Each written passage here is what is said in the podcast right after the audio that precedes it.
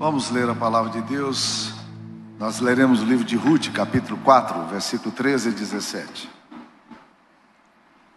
A palavra de Deus diz: Assim tomou Boaz a Ruth, e ela passou a ser sua mulher.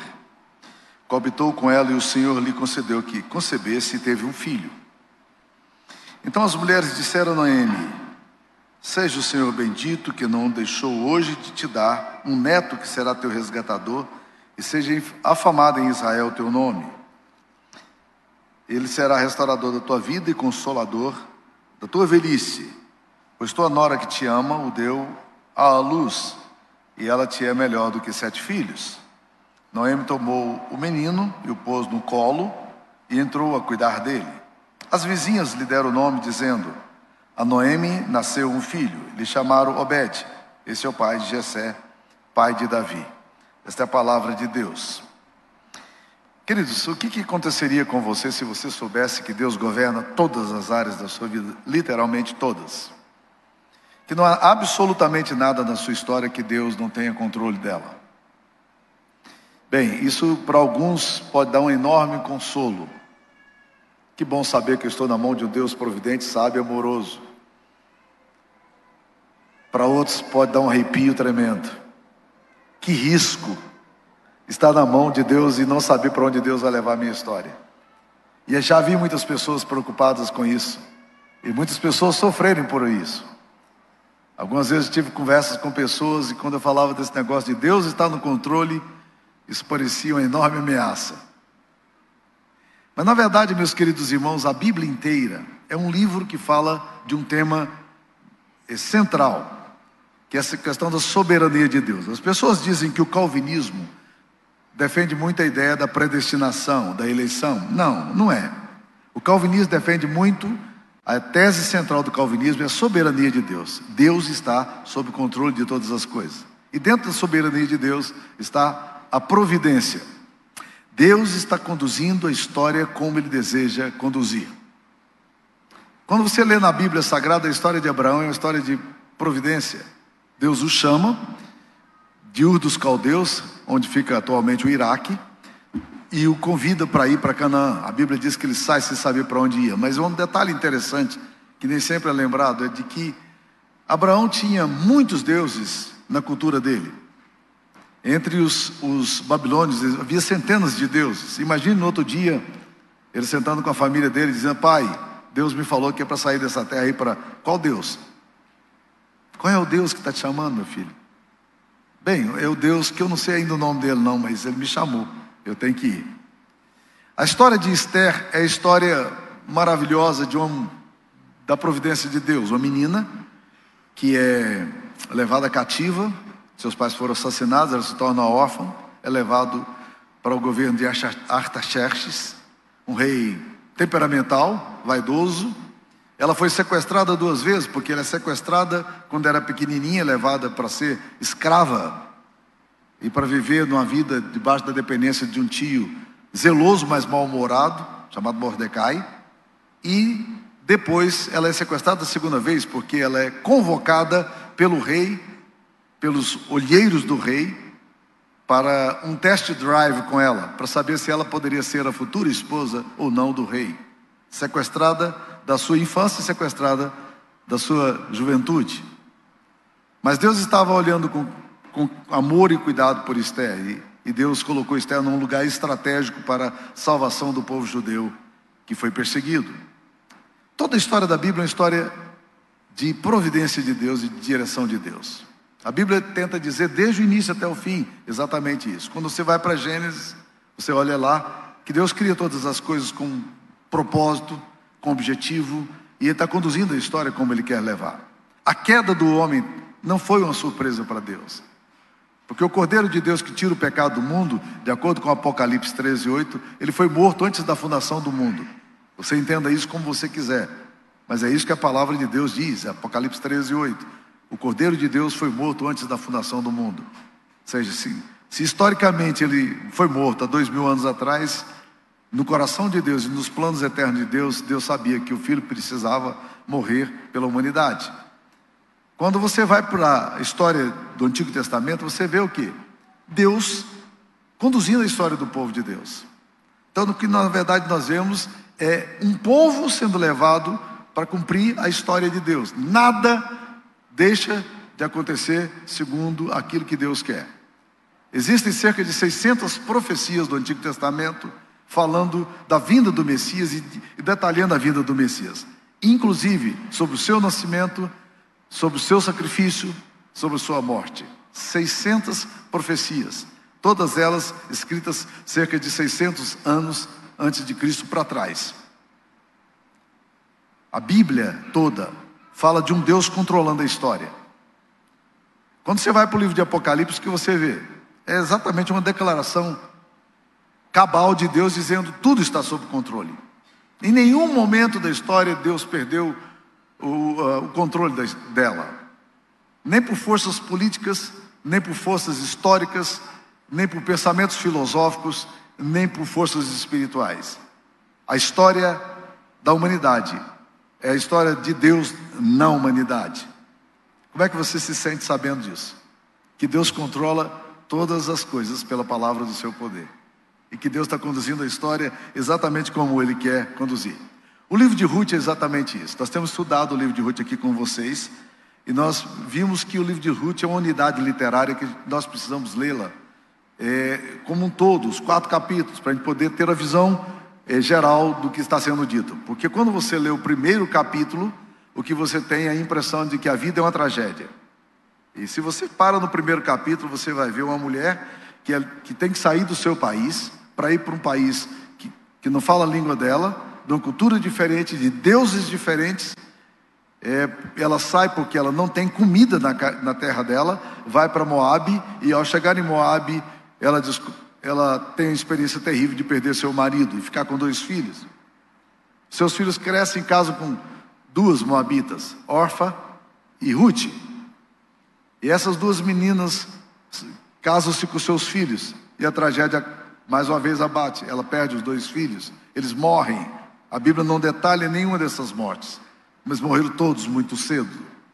E aí ela tem que ficar com as duas noras. Uma delas volta para a terra dela e Ruth insiste em ir com ela até Israel, adotando o Deus de Israel, adotando a religião de Israel e abandonando os deuses antigos que ela tinha. Entre esses deuses, o deus Quemos, que era um dos deuses mais conhecidos e adorados em Moab. Era um, um ídolo, na verdade. Então, meus queridos, você lê o capítulo primeiro, é tragédia. Mas há muitas pessoas que leem a, Bíblia, a vida pela ótica da tragédia. Nós tra trabalhamos isso alguns dias atrás. Quando você vai para o segundo capítulo, você vê que, ela, que elas, ao chegarem ao país novo agora, em Israel, Noemi e Ruth, a sogra e a nora, elas precisam sobreviver. Era tempo de colheita da cevada. Então Ruth entra no campo casual, ela não sabe que campo está entrando, porque havia uma lei social em Israel que dizia que as pessoas pobres podiam colher do restolho que sobrasse. E é o que ela faz. Ela entra ali naquele lugar e mal sabe ela que o campo no qual ela penetra agora é o campo de um dos homens que haveria de resgatá-la, que era Boaz. A história é linda. Ela chega em casa naquela tarde com 17 quilos de cevada. Noemi olha espantada e diz: De onde você conseguiu tudo isso? E ela diz: Ela diz, eu, eu tive no campo de Boaz e ele foi generoso comigo. Ele disse: Menina, você sabe que ele é um dos resgatadores teus? Aí é uma longa história, eu não vou explicar tudo de novo. Se você quiser, vai lá ver os sermões anteriores que eu falei desse assunto de forma mais, mais detalhada. No terceiro capítulo, então quando você lê o segundo capítulo, você tem a impressão de que a vida é regida por um lance de sorte. Por quê? Porque, de uma forma fortuita, Ruth entra no campo de Boaz, entre todos os campos de Belém, ela entra no campo de Boaz, e a Bíblia faz questão de dizer que foi casualmente. E aí dá a impressão de que a vida assim, é uma espécie de lance de sorte. É um acaso. De repente você acerta. De repente você está no lugar certo, na hora certa e pumba, acontece. O problema é que quando você olha a vida pela perspectiva do acaso, você retira providência. Porque providência e acaso são duas coisas completamente diferentes. Quando você vai para o capítulo 3, Noemi cria uma estratégia toda para Ruth fazer aquele homem solteirão cobiçado de Belém, Boaz, ficar mais impressionado ainda com ela, porque ela já sabia essas alturas dos comentários de Ruth, dos olhares de Boaz. E ela diz: Olha, amanhã você vai vestido de outra forma. Não vai mais como camponesa, você vai colocar um perfume bonito, um, um, um, um perfume bom, um vestido bonito, e você vai chegar ali numa hora diferente. E foi o que aconteceu. Boaz se namora dela e Boaz se casa com Ruth. A história de Ruth começa de uma forma profundamente trágica. Mas a, a história de Ruth termina de uma forma apoteótica. O que nós lemos aqui hoje no capítulo 4, versículo 13 e 17, dá uma síntese do que aconteceu. Boaz casa-se com Ruth, e Ruth dá a luz ao filho. E aquela mulher, Noemi, que quando voltou para sua terra, e as amigas foram cumprimentá-la dizendo: Noemi, que alegria, que bom vê-la, disse alto lá. Não vem com esse papo de que eu sou uma mulher abençoada, porque é assim que significa o nome Noemi. O meu nome não é Noemi, eu sou Mara. A vida me amargou, o Deus Todo-Poderoso esmagou a minha, a minha vida, o Todo-Poderoso colocou a mão dele sobre mim. Então não vem com esse papo de que eu sou uma mulher bem-sucedida e abençoada, não, porque eu sou é uma mulher desgraçada. E a Bíblia conta que ela vai falando isso de uma forma tão frequente que chega um ponto em que ela fala para as noras dela, antes de virem com ela, porque na verdade só Ruth vem, ela fala o seguinte: Volta para a tua terra, volta para os teus familiares e volta para os teus deuses. Porque para ela, a essas alturas, Deus não contava muita coisa. E quando você lê esse livro agora no capítulo 4, versículo 13, você vê uma história sendo reescrita, uma restauração de uma vida. E eu fico assim, tentando entender esse senso irônico de Deus, se eu puder assim usar, Deus olhando dos céus e vendo aquela menina rebelde, mal-humorada, chateada com a vida, brava, amargurada, e olhando para ela dizendo: Noemi, Noemi, calma, minha filha. Eu que sei que pensamentos eu tenho a seu respeito, você não faz a mínima ideia do que eu estou querendo fazer contigo. Acalma o coração. Tua vida é minha. Confia um pouquinho em mim. Descanse em mim um pouquinho. Porque o que nós vemos aqui no capítulo 4, versículo 13 a 17 é o seguinte: Noemi agora pega no colo o neto dela, nascido de Ruth e de Boaz. E quando ela pega o neto, as amigas todas agora percebem que o humor de Noemi mudou. As circunstâncias mudaram e ela agora está feliz. Porque Deus se lembrou dela, dando-lhe um neto. E sabe qual é o nome que as amigas dão a esse menino? Porque não é ela quem dá o nome, a Bíblia diz que as amigas deram o nome nesse, nessa criança. Sabe como é que as amigas chamaram essa, essa criança que nasceu? Obed. Qual é o significado de Obed? Certo. Não é uma coisa maravilhosa? Certo. O nome de Obed significa certo. Tá tudo ok. Tá tudo no lugar. Deus encaixou as coisas. A vida encaixou. E a Bíblia nos diz que ela pega aquela criança no colo e chamaram de Obed. Mas ela não vai saber ainda das grandes surpresas que virão e ela nunca vai ter conhecimento disso. Porque maiores surpresas ainda virão. Porque Obed é nada mais, nada menos do que o avô do rei de Israel, aquele menino que nascia agora, aquele, aquela criança seria avô de um rei ela seria bisavó de um rei, ou é, trisavó de um rei, né, na verdade. Não é maravilhoso pensar nisso? O que, que Deus está querendo fazer com a minha história? Para onde Deus quer levar a minha vida? E é sobre isso que eu queria trabalhar um pouquinho com vocês hoje, meus queridos irmãos, para tentar mostrar para vocês que a história é governada por Deus. A sua história é governada por Deus. Muitas vezes nós nos assustamos quando as coisas fogem do nosso controle. Nós queremos explicações. Nós queremos que Deus nos diga por que, que as coisas ruins acontecem. Por que, que o luto e a falência, a dor e o mal nos abate. E não raras vezes nós vamos a Deus numa tentativa louca de responder logicamente os porquês que surgem na nossa alma. Jó fez isso também. Não é uma atitude de toda errada. Jó fez isso. Jó perguntou a Deus sete vezes, por quê? Sabe quantas vezes Deus respondeu a Jó? Nenhuma. Nenhuma.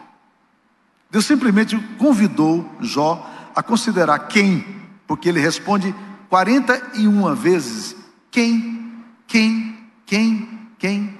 Você estava lá quando eu criei o universo, Jó? Você sabe por que, que eu fiz o Orion e as sete estrelas? Você estava lá quando as primeiras canções da alvorada surgiram? Jó, estava lá? A grande questão da sua vida, meu querido irmão, não é o porquê, porquê filosófico, mas é o para quê, porque o para quê tem uma, uma dimensão prática para a nossa história. Quem é que está por detrás desse negócio todo? Então a vida nossa é governada por Deus e a história cumpre um propósito divino. Deus está levando a história exatamente para isso. Deus está cumprindo o propósito dele. Ele está fazendo isso com você também. Deus está conduzindo sua história.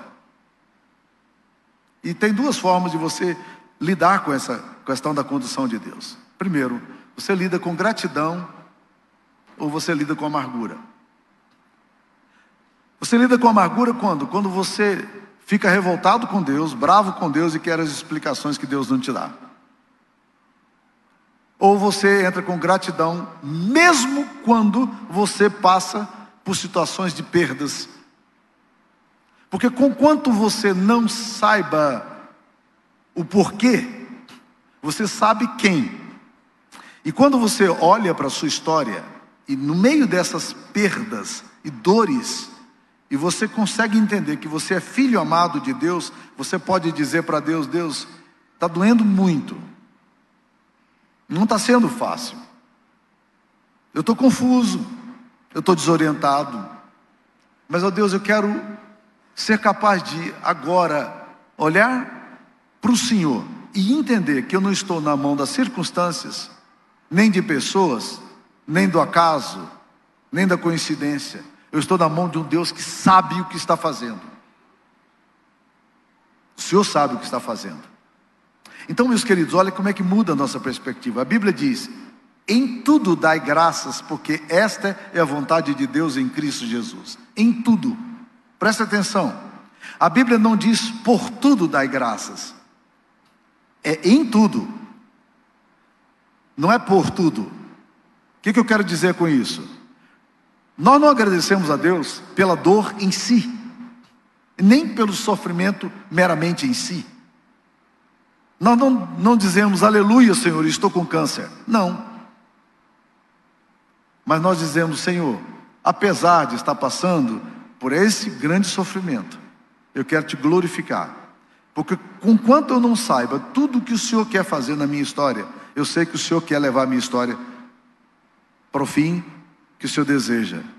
E o resultado dessa história minha será louvor e gratidão ao Senhor. No final, eu estarei encantado com tudo que o Senhor faz. Pense na história de José. José é traído, injustiçado, vendido como escravo, levado para uma feira, onde foi vendido como gado. Ali ele é avaliado, dão-lhe moedas de prata e Potifar paga, leva para sua casa. Menino bonito, bem formado, boa família, que agora é um Zé Ninguém. Ali na casa de Potifar, com 16, 17 anos de idade. Aquele menino começa a se destacar e fazer tudo com excelência. Porque a excelência vai mudar a sua história. E ele começa a fazer com excelência. Logo ele é promovido, se torna capataz da casa, ainda muito jovem, muito competente. A mulher do de Potifar coloca os olhos nele e quer ir para a cama com ele. Ele diz não. Mas sabe por que, que ele diz não? Ele, ele justifica, ele disse: Eu não posso fazer isso por causa do meu patrão, e eu não posso fazer isso por causa de Deus. Que Deus o que? Dane-se Deus. Deus deixou que eu fosse vendido como escravo, Deus deixou que eu fosse injustiçado, Deus deixou que eu fosse oprimido, Deus deixou que eu estivesse numa feira como um gado, como um bezerro, como um boi que Deus, eu estou lá preocupado com, esse, com Deus a essas alturas.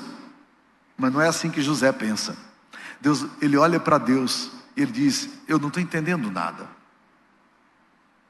Mas eu sei que Deus está no controle. E por que ele diz isso? mais uma vez vai para a cadeia. Mas é interessante você olhar na história de, de José, que todas as vezes que ele tem uma queda, ele está mais perto do trono. Não é maravilhoso isso?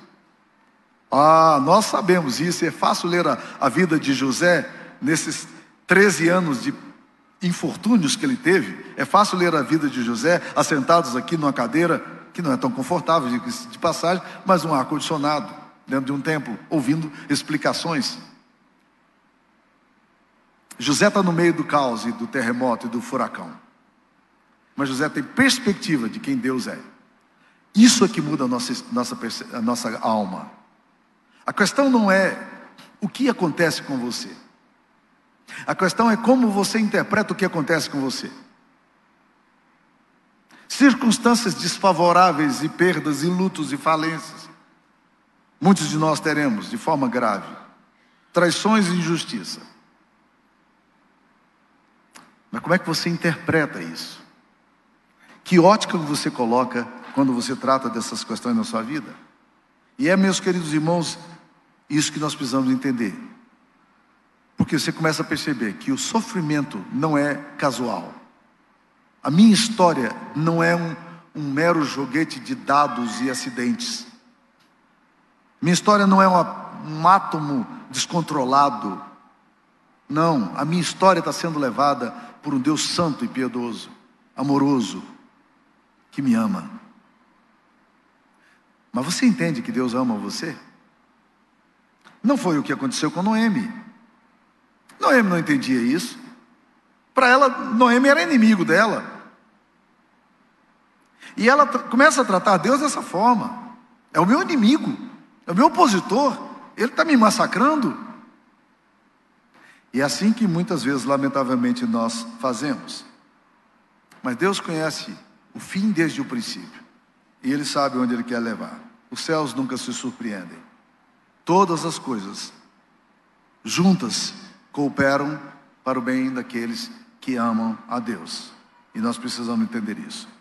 Um outro aspecto que vai nos orientar, meus queridos irmãos, é pensar que se Deus é soberano, providente, amoroso, Ele governa a história pela palavra do seu poder e leva todas as coisas para o seu propósito, você está onde está, fazendo o que você está nesse momento específico da história, porque Deus deseja que você esteja exatamente nesse lugar. Então, aprenda a florescer nesse ambiente, muitas vezes de hostilidade. Lembra que o salmista fala? Bem-aventurado é o homem que, passando pelo vale árido, faz dele um manancial. De bênçãos o cobre a primeira chuva. Bem-aventurado o homem que, passando pelo vale fértil, árido. Bem-aventurado é o homem que, ao passar pelo vale árido, ele transforma esse vale árido, faz e faz com que esse vale árido se torne uma fonte de manancial. Não pegue a sua dor e olhe para a sua dor como mera dor. É a maior tolice que você pode fazer. Transforme a sua dor em um instrumento para a vida de outras pessoas e para a sua própria história. Tente entender por que é que Deus está querendo que você passe por essa perda e sofrimento. Por que, que Deus permite que você esteja nesse lugar, vivendo o estilo de vida que você tem, do jeito que você vive? Por que, que Deus faz isso? Deus quer castigar você e punir você? Não. Não. Deus é santo. Ele é bom. Ele é bom em todo tempo, em todo tempo ele é bom. Aliás, a gente gosta de repetir isso, né? Mas quando a tempestade vem, a gente esquece que Deus é bom em todo tempo, em todo tempo ele é bom. Mas é isso que a Bíblia nos ensina. Deus é bom em todo tempo.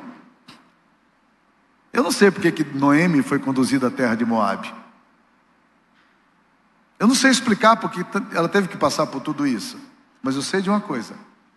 Deus pega a história de Noemi e faz uma reviravolta na história dela. E Deus deve estar olhando agora para Noemi dizendo: Noemi, você está feliz porque as circunstâncias estão boas, Noemi? Eu queria que você aprendesse também a regozijar-se em mim. E quando a história não está boa, quando o vale é árido. Eu queria que você entendesse isso, Noemi. Eu queria que você caminhasse comigo com confiança de que eu tenho o controle da sua história e estou levando a sua história para onde você nem imagina. Noemi não viu toda a beleza e toda a grandeza do que Deus estava querendo fazer na história dela. Mas o que ela viu era suficiente para fazê-la regozijar-se. Ela não viu o desenrolar da história. Ela não viu que Jessé vai se tornar pai de Davi. Provavelmente não, a história, a idade, muito provavelmente ela não teve oportunidade de ver todas essas coisas acontecendo. Muito provavelmente ela não soube que o seu trineto, Davi, seria rei. Mas foi. Como é que você vê a sua história? O que, que você pensa quando você entende que Deus é soberano e providente? Calafrio? Medo? Para onde Deus vai me levar? O que, que pode acontecer comigo? Deixa eu te falar, meu querido irmão. Durante muito tempo eu vivi isso. Eu me lembro que me converti aos 16 anos de idade. Foi uma coisa boa, muito boa. Alguns, muitos jovens estão aqui com essa idade. Foi a melhor decisão que eu tomei na minha vida. Eu tinha muitos amigos que nunca tomaram essa decisão. Eu posso descrever as histórias dos meus amigos e posso te dizer: não foi uma boa decisão viver longe de Deus. Aos 16 anos de idade, eu me converti. Eu não sei exatamente por quê. Porque eu nunca experimentei grande, grandes, grandes revés na minha história. Nem grandes tragédias na minha história. Mas eu, interiormente, alimentava um sentimento estranho que me percorreu muito tempo, mesmo depois de ordenado, pastor. O sentimento era o seguinte: Deus tem me abençoado tanto, Deus tem cuidado tanto da minha vida, mas em algum momento alguma coisa ruim vai acontecer e eu. E esse negócio era constante no meu coração. Havia no meu coração uma suspeição sobre a divindade e o amor da divindade por mim. Havia uma certa desconfiança no meu coração em relação a isso. E talvez você esteja vivendo exatamente a mesma coisa. O seu problema não é a circunstância que você passa. O seu problema não é o que te acontece agora. O seu problema é a forma como você se vê na relação com Deus. Filhos amados se sentem amados no meio da privação. Órfãos não. Filhos que olham para Deus e têm uma enorme desconfiança de Deus na primeira circunstância em que as coisas acontecerem erradas, elas vão olhar para Deus e vão amargurar-se contra Deus, porque são órfãos. Deus está devendo sempre. Deus precisa me dar sempre. Eu sou merecedor de coisa melhor do que Deus está me dando. Essa não é a atitude de filho querido, que vê um pai querido. Então, a grande mudança que pode acontecer no seu coração, e graças a Deus ele fez isso em mim, foi a compreensão de que eu sou filho amado. Sou filho amado. O que vai acontecer com minha história? Faço a mínima ideia. Eu não sei o que vai acontecer com a história de nenhum de vocês. Mas eu sei de uma coisa. A minha vida está nas mãos do Senhor. Eu sou filho do Rei. Ele me ama. E mesmo quando Ele me disciplina, e mesmo quando as tribulações batem na minha porta, eu continuo sendo filho de Deus. Eu não tenho que viver em torno da dor. Ainda que a dor seja uma realidade, eu não preciso viver em torno da dor. Eu posso viver em torno da esperança do fato de que o Deus amoroso e providente, sábio e santo, Ele vai conduzir minha história com graça e sabedoria. Qual é o seu sentimento quando você pensa em Deus soberano?